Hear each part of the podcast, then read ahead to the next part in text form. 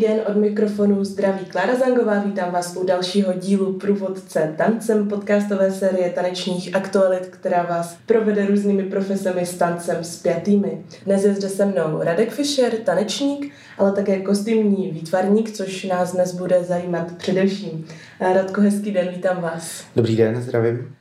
Vy v současnosti jako kostýmní výtvarník oblékáte tanečníky ve videoklipech, v audiovizuální tvorbě a také v televizní show Tvoje tvář má známý hlas. Přesně tak. Musí umět kostýmní výtvarník šít? No, naštěstí úplně jako nemusí. Bylo by dobrý, kdyby uměl trošku vzít jehlu ani do ruky a něco jako spíchnout, ale úplně se od něj neočekává precizní práce krejčovská od toho jsou vlastně jiní odborníci. Ale já to vlastně musím tu práci zadat, musím vlastně vysvětlit, jak si to představuju, takže musím mít jako pojem o tom, jak se co šije, jaký jsou střihy a podobně, ale k té dokonalosti už je zase někdo jiný. To znamená, že vy umíte alespoň nějaké základy, co se týče Určitě. toho šití. Jo. Kde jste se toto naučil? Je. no, vlastně odmala, já jsem trávil dětství v české dílně protože vlastně moje mamka měla zakázkový krajčoství a pracovala vlastně z domu, takže mě tam vždycky tak jako odložila.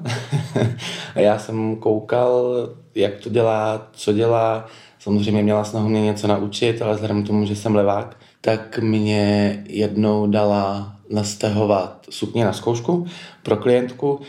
Když tu sukni na tu klientku oblíkla, tak ta sukně se rozpadla, takže tím to vzdala ale, ale samozřejmě něco jsem okoukal a něco jsem se naučil. A když jste se potom později rozhodl uh-huh. pracovat jako kostýmní uh-huh. výtvarník, tak eh, jste se ještě nějak zdokonaloval a osvěžoval si to, co jste třeba odkoukal v té krejčovské dílně u maminky? V tom šití asi úplně zatím ne, nebyl proto úplně jako prostor. Samozřejmě bych se tomu chtěl ještě trošku jako povinovat, abych to jako zvládl víc. Spíš se snažím rozvíjet v jiných věcech, čerpat inspiraci, co se týká návrhu kostýmu, různý té kreativní práce. Jste zmínil uh, inspiraci. Mm-hmm. Kde kostýmní výtvarník čerpá mm-hmm. inspiraci? Je to prostě na ulici, je to, mm-hmm. je to ve filmu? Kdekoliv pro mě, pro mě opravdu jako kdekoliv. Samozřejmě, když dělám nějakou zakázku, tak tam jsou nějaké požadavky, ať už od toho klienta, anebo když něco vytváříte, tak to většinou nevytváříte sám. Vytváří to nějaký tým lidí, minimálně tam je třeba nějaký fotograf, je tam nějaký prostě režisér, je to dělaný za nějakým účelem, je to v nějakém prostředí a to všechno vás vlastně jako inspiruje, směřuje tomu jakoby výsledku, že vlastně to je takový jako ovlivněný, není to úplně jako tak, že jako já bych si chtěl udělat jakoby svoji věc, nezávisle jakoby na tom všem ostatním, na těch všech ostatních jakoby složkách, ale když jako vytváříte nějakou zakázku, tak tam jsou tyhle ty body, kterých se vlastně držíte a podřizujete se jim. Jak moc spolupracujete třeba se scénografy nebo s architekty, jestli takhle můžeme hovořit o těch profesích, třeba v té hmm, audiovizuální mm. tvorbě. Mm.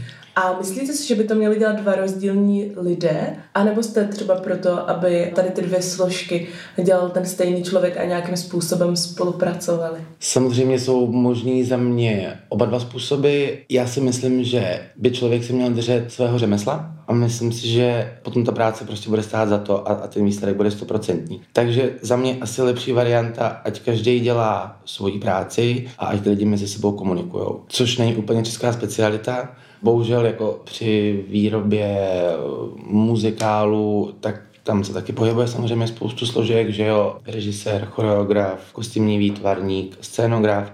A většinou ty lidi se potkají na začátku a potom se potkají až třeba týden 14 dní před premiérou, kde se to všechno takhle jako potká na tom jevišti a najednou se zjistí, že to nefunguje že se tam ta choreografie nevejde, že ty kostýmy nevyhovují. A to si myslím, že je taková česká specialita. Bohužel. Hmm. A jak probíhá samotný proces tvorby?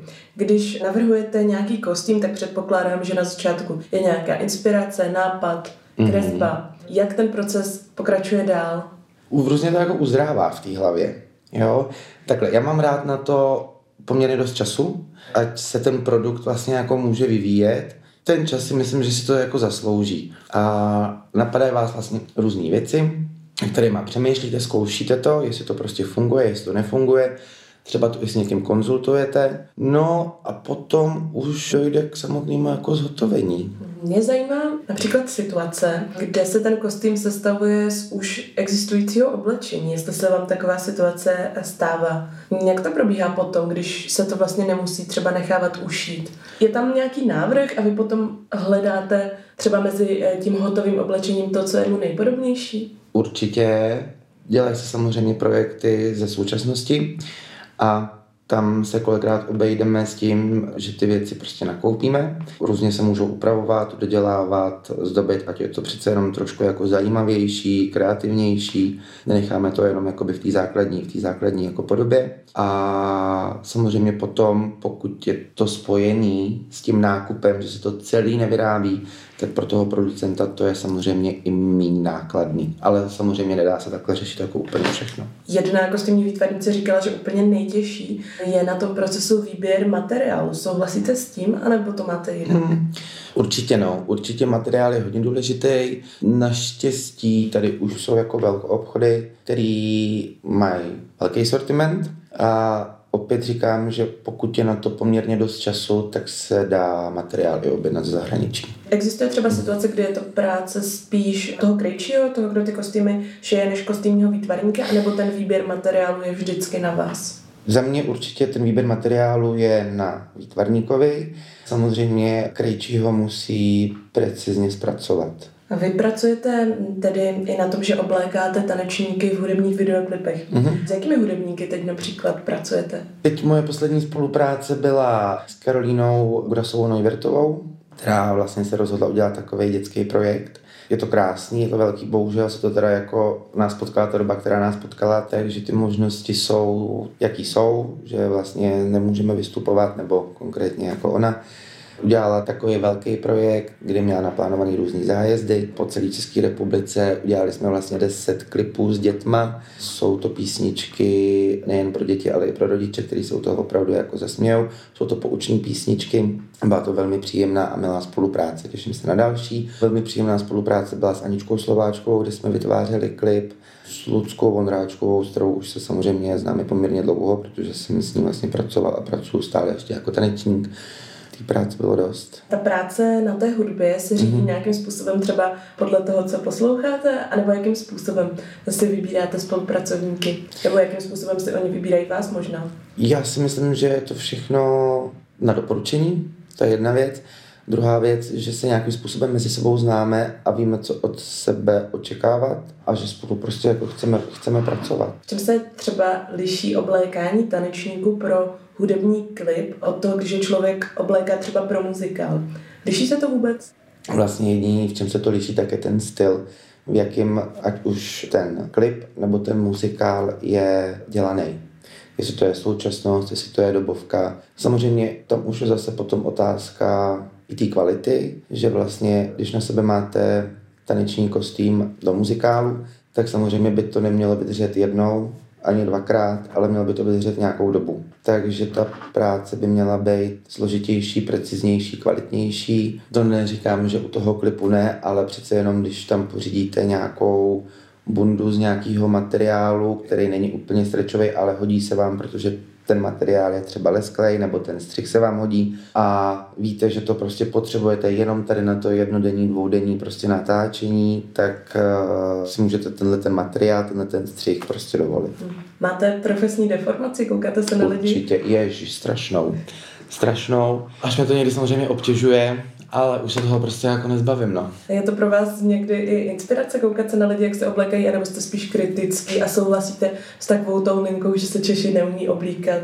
Moc lidí inspirujících bohužel není. Co se týká tady v České republice, má to zestupnou tendenci, jsme na dobré cestě, ale jdeme pomalu. Vy jste ale původně mm, tanečníkem. Uh-huh. Jste tancoval od mládí. Uh-huh. Kudy vedla vaše cesta ke kostýmnímu návrhářství, kdy jste se uh-huh. rozhodl, že byste se chtěl věnovat tady tomu? Tak jak už jsem říkal, tak to začalo vlastně u mamky v dílně, takže já jsem v tom prostředí vlastně jako vyrůstal. Strašně mě to bavilo. Potom jsem uh, hrozně pruděl mamku, ať mi šije různý jako oblečky, jako na panenky, protože furt jsem chtěl něco jako navrhovat a vymýšlet, takže já jsem jí vždycky řekl, co chci jako ušít, tak ona to prostě jako musela ušít, takže asi už tam to začalo. A potom, když jsme měli jakoukoliv prostě taneční skupinu, tak tam jsem vymýšlel kostýmy, kdy se tvořily prostě nějaký jako choreografie, nějaké vystoupení. Potom jsem byl oslovovaný vlastně různýma klientama, ať už to byly známí, nebo jak už jsem zase říkal, prostě na doporučení, který chtěli jako pomoc jenom ve svém jako civilním životě že se neumějí oblít, že chtějí prostě pomoct, jestli bych s nima nešel nakupovat, jestli bychom nevymysleli nějaký styling. No a takhle to vlastně jako pomalu pokračovalo, potom vlastně začala ta kariéra jako toho profesionálního tancování, takže tam už se potkáváte vlastně s nějakýma lidma, s jinýma kostýmníma výtvarníkama, který si vás vlastně všimnou a nabídnou vám vlastně nějakou spolupráci. Vy jste říkal, že jste tady pomáhal i lidem s výběrem oblečení. Hmm. Lákala by vás i práce fashion designera? Určitě, určitě, to je vlastně s mojí prací jako i spojený. Já jsem vlastně jak kostýmní výtvarník, tak vlastně jako stylista. Takže je to zajímavý, no, protože každý člověk je originál. Je dobrý samozřejmě s tím člověkem, pokud ho neznáte, tak nějaký čas s ním strávit minimálně, třeba s ním mít jako na hoďku na kafe, popovědat si s ním, poznat ho a vlastně potom se vrhnout do víru nákupu. No. Je samozřejmě důležitý, aby člověk vnímal toho klienta a samozřejmě prioritně, aby ten klient se v tom cítil dobře. Můžete ještě přiblížit více tu práci stylisty? Co si pod tím mám představit konkrétně? Vlastně nastylujete celý outfit nebo vytvoříte nějaký vizuál člověku, který prostě absolutně s tím nemá žádné zkušenosti, neví si rady, pomůžete mu ukázat vlastně nějaký směr, nějakou cestu, jako co je dobře, co je špatně, co mu sluší, co mu sedí. Samozřejmě tam je otázka přesně jako střihu, materiálu a spoustu lidí s tím má problém. Chodí za váma spíš lidé, o kterých byste řekl, že nemají tu svoji image, anebo i lidé, kteří mají nějakou image, ale nesedí. Samozřejmě, každý člověk je originál, každý člověk prostě jako nějakou svou image má. Jo, to už zase jako se můžeme bavit o tom, co jako image je a co není. Takže ano, můžeme říct, že přijde spíš člověk ten, který má svoji image a nesedí mu, nebo s ní není spokojený. V čem je práce fashion designera, stylisty jinačí eh, než práce kostýmního designera? A mohl byste tam porovnat nějaké výhody, nevýhody? Je takhle, každá strana má dvě mince, to za prvý stylista. Většinou vlastně chodí po obchodech, schání vhodný kousky, ladí ty kousky. Kostýmní výtvarník, tak ta práce je určitě jako kreativnější, tvoří vlastně celý to dílo, ať už jednoho jako člověka, že vlastně od toho návrhu, výběru materiálu, přes ten proces té výroby až po to kompletní dokončení. Když se vrátím ještě k té vaší profesi tanečníka, tak kudy vedla ta cesta? Já jsem se o vás dozvěděla, mm-hmm. že jste tady tancoval od malička. Mm. Bylo to přes základní uměleckou školu, mm. přes nějaké skupiny. Mm. Zase jsem začal úplně jako od mala, začal jsem ve školce, jsme měli hrozně aktivní paní učitelku, která tam furt hrála něco jako na piano a chtěla dělat nějaký tanečky, nějaký ty polonézy a mazurky a tohle, tak uh, jsem se asi nějak osvědčil, asi jsem slyšel prostě rytmus a věděl jsem, co je pravá a levá, tam asi toho víc jako nepotřebujete, takže furt jako doporučovala mý mamce, ať jako to ve mě rozvíjí, takže mamka se rozhodla mě dát teda do základní umělecké školy, tam to taky jako probíhalo dobře, vydržel jsem tam vlastně celou základní školu, tam paní profesorka usilovala, abych šel na konzervatoř, naši o tom vážně uvažovali, potom se nakonec rozhodli, že by asi nebylo úplně vhodné mě poslat samotného do Prahy, že doví, jak by to dopadlo. Takže jsem si musel vystačit s tím malým městem, ale vždycky tu cestu k tomu tancování jsem si našel, protože potom samozřejmě eh, probíhaly že jo, standardně taneční, pokračovačky, potom jsem závodně tančil latinu, potom tam byly nějaké taneční skupiny na Vysočině, takže jsme objížděli jako široko daleko různý kulturní akce, plesy a tak. No potom jsem začal utíkat do Prahy, kam jsem se přestěhoval, našel jsem si tady práci, našel jsem si taneční studio a teď jsem chodil vlastně ke Kvaše. Tenkrát Kvaša hodně jezdila do zahraničí, takže jsme se tam moc krát jako nepotkali. Já jsem to měl vlastně komplikovaný s prací a popravdě jsem byl i poměrně dost mladý a dával jsem přednost uh, nočnímu pražskému životu, takže na to tancování úplně čas moc nebyl, bohužel teda. Potom jsem se musel vrátit zpátky na Vysočinu, tam jsem vydržel pět let a potom zase nastala doba, že jsem roztáhl křídla a vyrazil jsem do Prahy a už jsem tady nějakých 13 let. Vlastně, když jsem sem přišel po druhý, tak uh, pár měsíců na to s Kvašou najednou vznikla spolupráce asi na 12 let možná a potom vlastně se otevřely i ty dveře těch muzikálů a divadel. Čím jste se živil tehdy, když jste přišel do Prahy mm, poprvé,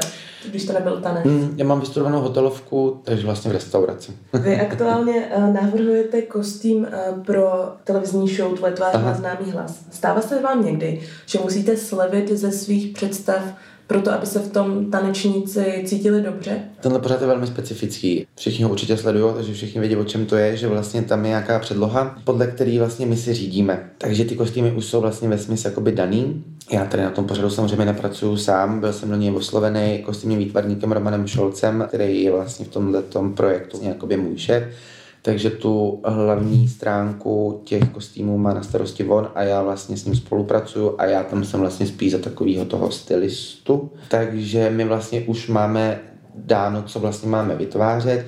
Samozřejmě my ten kostým musíme přizpůsobit tomu našemu interpretovi, takže zase je to o tom, aby mu to vlastně sedělo, aby v tom prostě vypadalo dobře, protože ta postava je třeba trošku jiná než toho originál interpreta, podle kterého to vlastně jakoby děláme. Samozřejmě se vyrábějí kostýmy i pro tanečníky a samozřejmě se přihlíží k tomu, aby ty tanečníci se v tom mohli hejbat, ale je to prostě o tom materiálu a o tom střihu. Není to jako zase, že bychom museli hodně jako ubírat nebo hodně ten kostým prostě měnit, to určitě ne. Mhm. Když srovnáte práci pro televizní a hudební průmysl, liší se od sebe? Máte třeba v tom televizním průmyslu více prostředků finančních pro zpracování toho kostýmu. Hmm, je to tak. A jinak tam žádné další rozdíly nejsou. Tak ten televizní průmysl je prostě opravdu jako gigantický, jako je velký, takže tam, tam si člověk prostě může jako něco dovolit, no což je příjemný. A co je vám bližší z těch všech profesí, které v hmm. současnosti zastáváte? Mně vyhovuje to různorodost. Mě to vyhovovalo vlastně i v tom tancování, nebo do dneška mi to vyhovuje v tom tancování, že furt aktivně tančím, ano, je to tak. a to mě právě strašně bavilo u té kvaši a taneční skupiny IF, že ona neměla jeden směr, že ona vlastně dělala různý taneční styly, od klasického, moderna, jazz, streetový prostě věci a to mě bavilo a stejně tak mě to baví i u té módy. Hmm. To nám tady vlastně říká obrovské množství hostů, že nejvíc baví to, že dělají třeba čtyři různé mm-hmm. profese. Už jste asi třetí mm-hmm. za sebou, kdo to mhm. tady zmínil. Mm-hmm. Jakým způsobem na sebe pracujete, abyste se dál rozvíjel v té práci kostýmního designéra?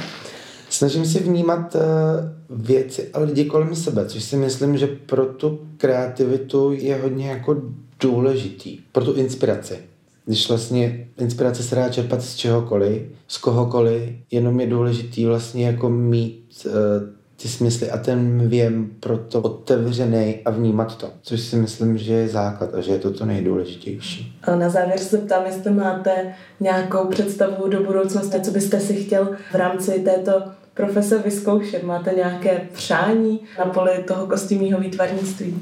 Je, tak teď asi nic konkrétního mě nenapadá, chtěl bych mít uh, spoustu hezký různorodý práce s hrozně příjemnýma a fajn lidma a asi si udělat nějaký svůj projekt, kde se opravdu jako kostýmově vyřádím a nebudu omezený jakoby ničím, což samozřejmě ten prostor už trošku ho tady mám, protože máme jako taneční skupinu, kde vlastně taky pracujeme a děláme jako různý klipy a různou práci. Takže jeden takový jako projekt, kde opravdu jsem si kostýmově jako vyřádil, už jako za sebou mám a kdyby ještě nějaký takovýhle byl, tak bych byl rád. Přeji si můj dnešní host Radek Fischer. Radkovi děkuji, že tady byl se mnou a já se těším na slyšenou u dalšího dílu Průvodce tance.